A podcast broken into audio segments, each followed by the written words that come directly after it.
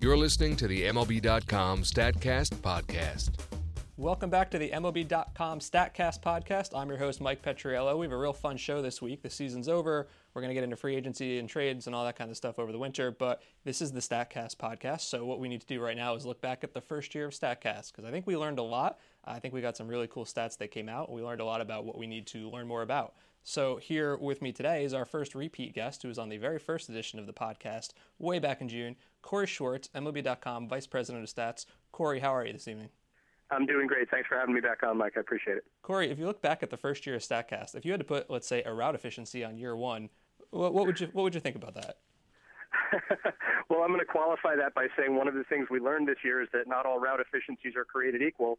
Uh, you know, a player going straight in for a ball, you know, charging a soft fly ball, the numbers will look a lot better than a player who's got to turn around and run straight back towards the center field fence. So, uh, you know, that's a metric. It's a really good example of a metric that uh, tells us a lot about players and how they play the outfield. But even at that, we really have to drill down even further and learn how to uh, evaluate them in a more sort of uh, even-handed, apples-to-apples kind of way. So we've learned a lot, and as you said, we you know the more we learn, the more we realize what we still have yet to learn.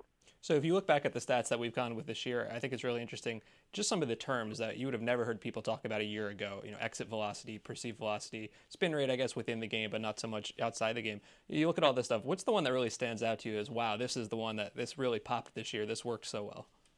Yeah, you know, I think exit velocity has caught on for for a good reason. You know, number one, it's one of the easiest things for us to measure.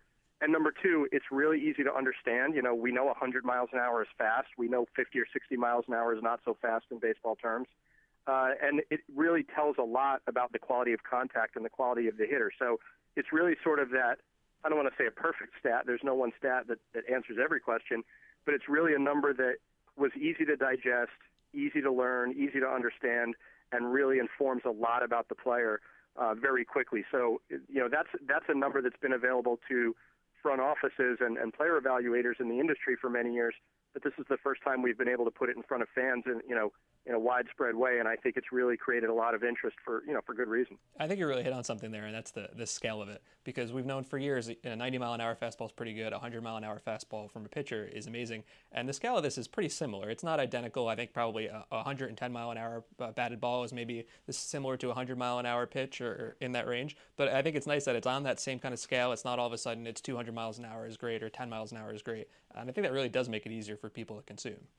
Yeah, and that's certainly look. I mean, let's let's face it. That's one of the challenges that we have faced with you know in year one of the system, and and one of the things we'll have to look at as we go forward is how to take all these metrics and make them understandable and relatable. So uh, if we tell you that a player ran 21 miles an hour, 20 miles an hour, uh, you know that's as easy to understand as a 300 batting average or, or 20 wins. Yeah, I think your your context right is probably the number one key learning of this year. Is everything needs to have context, maybe not so much exit velocity, but people don't know what a 2200 RPM spin rate right. is. Is that good or bad? And uh, probably something we need to make sure to include in just about every single thing we do. But back to exit velocity, what's cool about that to me, that really stands out, is that we can use it to kind of to track hitter health. You know, we've talked about this a couple times. You look at guys who, Mike Trout's a great example. He hurt his wrist at the end of July and just had an atrocious August. Uh, probably cost the Angels a playoff spot and him an MVP. And you can really look at that chart and you see he's going along month by month, crushing the ball. And then August is just a valley, and then it comes right back up in September. Uh, and there's yeah, probably absolutely. a ton and, of and, different you know, examples. One of my pet players, Edwin Encarnacion,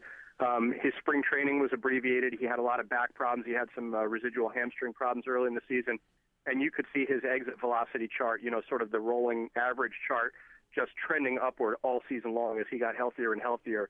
And really, you know, obviously he had that. I guess it was the month of August. He was just out of his mind. Um, you know, it really plays out. And and the other interesting thing about exit velocity is that if you look at it on a granular level, what we learned is what what Dr. Alan Nathan, uh, you know, well-known baseball physicist who who we've you know talked to a lot about this project, what he calls a donut hole. Sometimes you can hit the ball too hard and it you know it, it gets over the infielders, but it also gets to the outfielder. Maybe you hit it a little bit softer, it drops in front of the outfielder. So that's one of the interesting things we've learned is sort of the interplay between not only exit velocity but launch angle and launch vector as well. When we started out with exit velocity at the beginning of the year, the, the first kind of guy that came out was obviously Giancarlo Stanton because he hits the ball harder than anybody, and that was cool. But uh, there was a little bit of, of maybe a little bit of pushback I found because it was almost well, great, you told us that Stanton hits the ball hard, we already know that.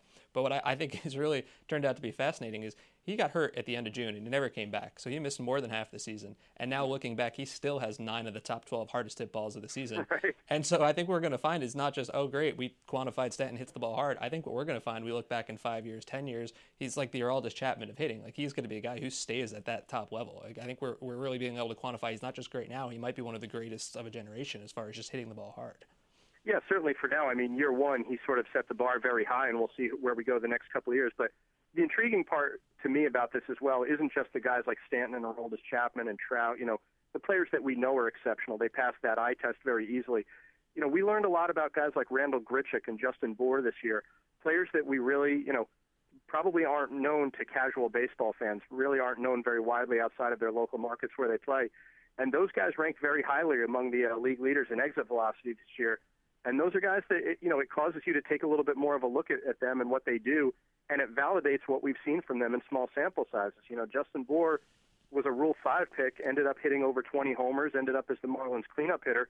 Uh, and then when you have a healthy Stanton next year and Bour playing a full season, that really changes your outlook on what that Marlins lineup can be. So um, it's exciting to see what the top players can do, but I think the real value of this system will be in sort of highlighting the lesser known players who really have skills that match up with those top players. Yeah, Randal Grichuk and Tommy Pham is another one because what are the mm-hmm. Cardinals but more guys who can come out of nowhere and hit the ball? Uh, I thought it was interesting last week to see, the, or earlier this week to see the real world applications. So when the Twins won the posting on Byung Ho Park, uh, Ken Rosenthal tweeted that one of the things that the teams looked into was his exit velocity in Korea. And you know, you'd expect that teams would do that because they want to have as much data as possible. But I, I think that's helpful, just kind of proving that this stuff has real world applications. It's not just us looking at spreadsheets. You know, we know the Astros chose Collin McHugh because of spin rate, and the Mets probably went with Lucas Duda over Ike Davis because of exit velocity. And it, it just seems like this is becoming a more regular thing to see. Well, this is why we chose a player. Uh, yeah, no question. You know, the, the challenge for player evaluators is to look at skills. You know, it, it's it's not it's easy to look at the spreadsheet and say, well, the guy's a 300 hitter or he had this many homers or whatever. But you really want to look at what the player's skills are and understand how those re- how those relate to the competition and other players, uh, and and you know how that player might perform as he moves up the ladder or gains a bigger role. So, you know, a guy like um, you know like Collin McHugh with the spin rate or with you know with the exit velocity, it allows you to compare apples to apples across different leagues, different levels of play, and get a better feel for what those skills are. So I think there's a lot of value there throughout the industry. Now I want to talk about fielding for a minute because when we first heard about this technology last year, I think that was the first thing everybody went to was, oh my God, we're finally going to revolutionize fielding stats. Uh, and you know, so I've seen all this data, and there's some really incredible stuff. And I think, uh, just speaking for myself personally here, what I've learned is that there's so much fielding data, and it's really, really important to only get to the data you want. For example, yeah. you want to know how hard a guy threw when he's trying to throw somebody out, but you don't want to have 15 or 20, you know, lightly tossed balls off a, a single to left right. field thrown back in. So, you know, what's the future there? How do we attack that problem and really just like condense it to the real data? Yeah, it's it's funny, you know, the, the the data set is so unbelievable, and we keep talking about we're going to revolutionize fielding, and we're going to change the way people look at players and everything, and, and probably there's some people out there, let's face it, who are like, yeah, okay, when's that going to happen? You know, we we you've got this great fancy system, but you know, it's it's sort of a blessing and a curse having that much data. The nice problem to have is having a lot of data. The real challenge is, you know, turning it into something useful and meaningful. Uh, and I think that'll be a big challenge for year two and beyond. You know, we can track all of these movements now in real time.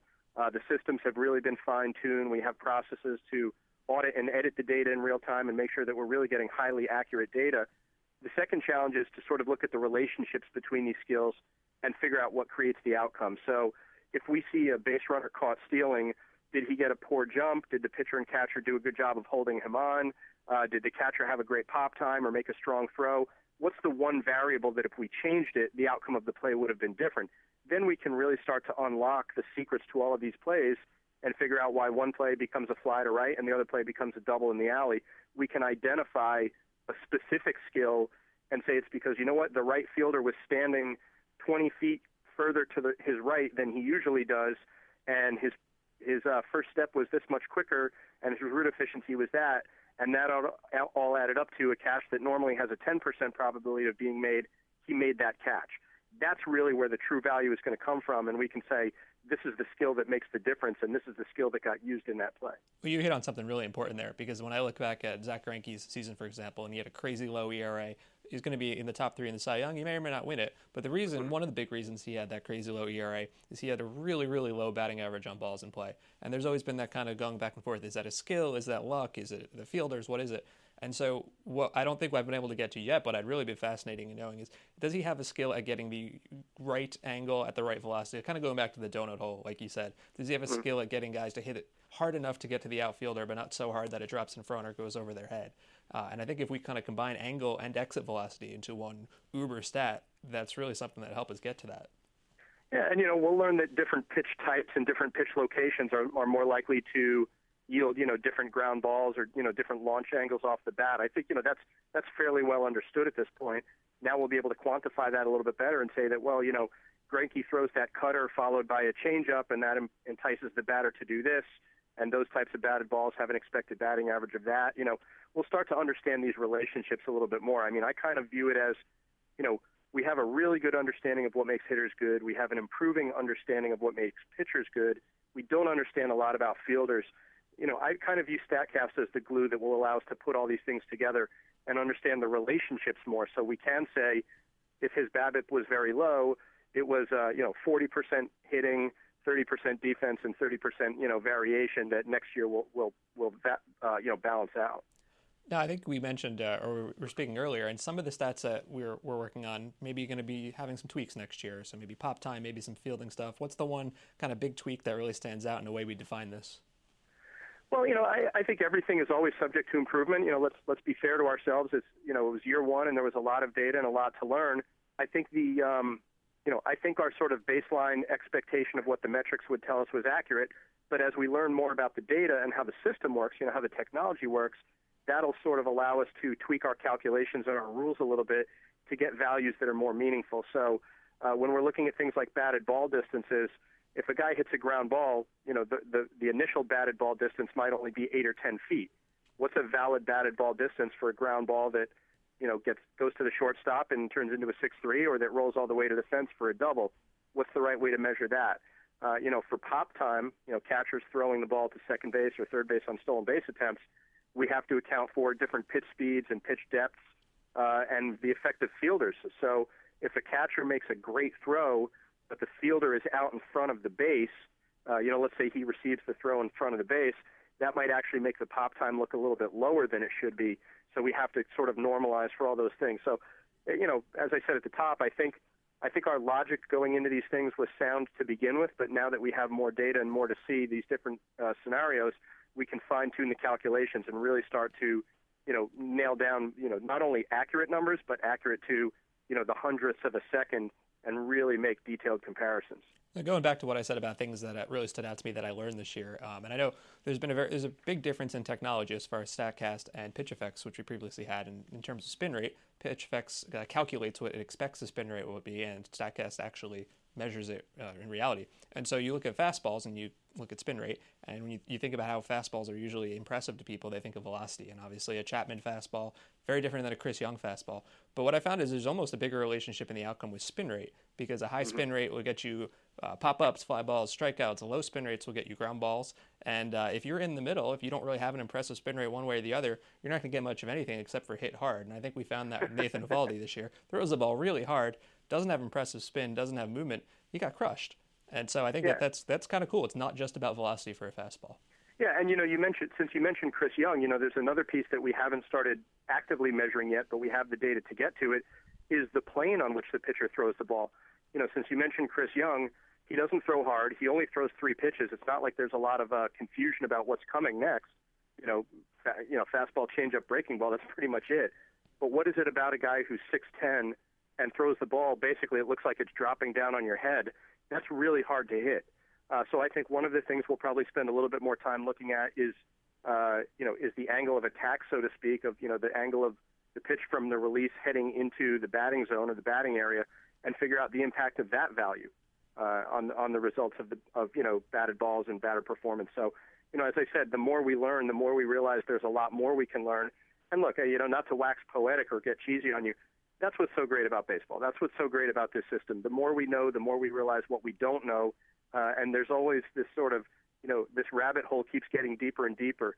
And it's really exciting to keep sort of tracking down the data and tracking down the evidence and learning more about players, but realizing there's still so much more to learn. That's what makes it a great game. There's no right and wrong answer. There's just a, you know a trail that we can follow to try and figure out a little bit more every day. Yeah, well, listen, it's been a real interesting year, and uh, you know I think one of the, the most interesting things about it is it's it's quantifying something that's real world. You can't see a weighted run created or a win above replacement, but scouts have been clocking pop time and, and running distance to first base for decades or centuries, uh, and that's really what this is. It just it's helping scouts or validating the work of scouts by being able to put real numbers to what they've been doing sitting in the bleachers for decades. Uh, and I think that's absolutely. Cool. You, you know, it's uh, you know, you mentioned pop time before. You know, we've been constantly, I wouldn't say constantly, but we've spent a lot of time tweaking those values, and we realized that the closer we get to what we think is, you know, finger quote 100% accuracy, it's very close to what you would expect a scout or a player evaluator to come with. So as you said, it really shows what a great job the uh, you know the trained professionals with major league clubs and professional organizations do. Uh, and now we're just giving them better tools to to capture that kind of information. And I think you're right. It's not scouts versus stats versus radars. I think it's everybody kind of pulling together towards the same goal. Uh, oh, it's, sure. It's been a fun year. Corey Schwartz, Vice President of Stats for Major League Baseball.com. Thanks so much for your time. Really appreciate it. Thank you, Mike. Great talking to you, and uh, it's been a great year for the Statcast podcast. So we're looking forward to year two.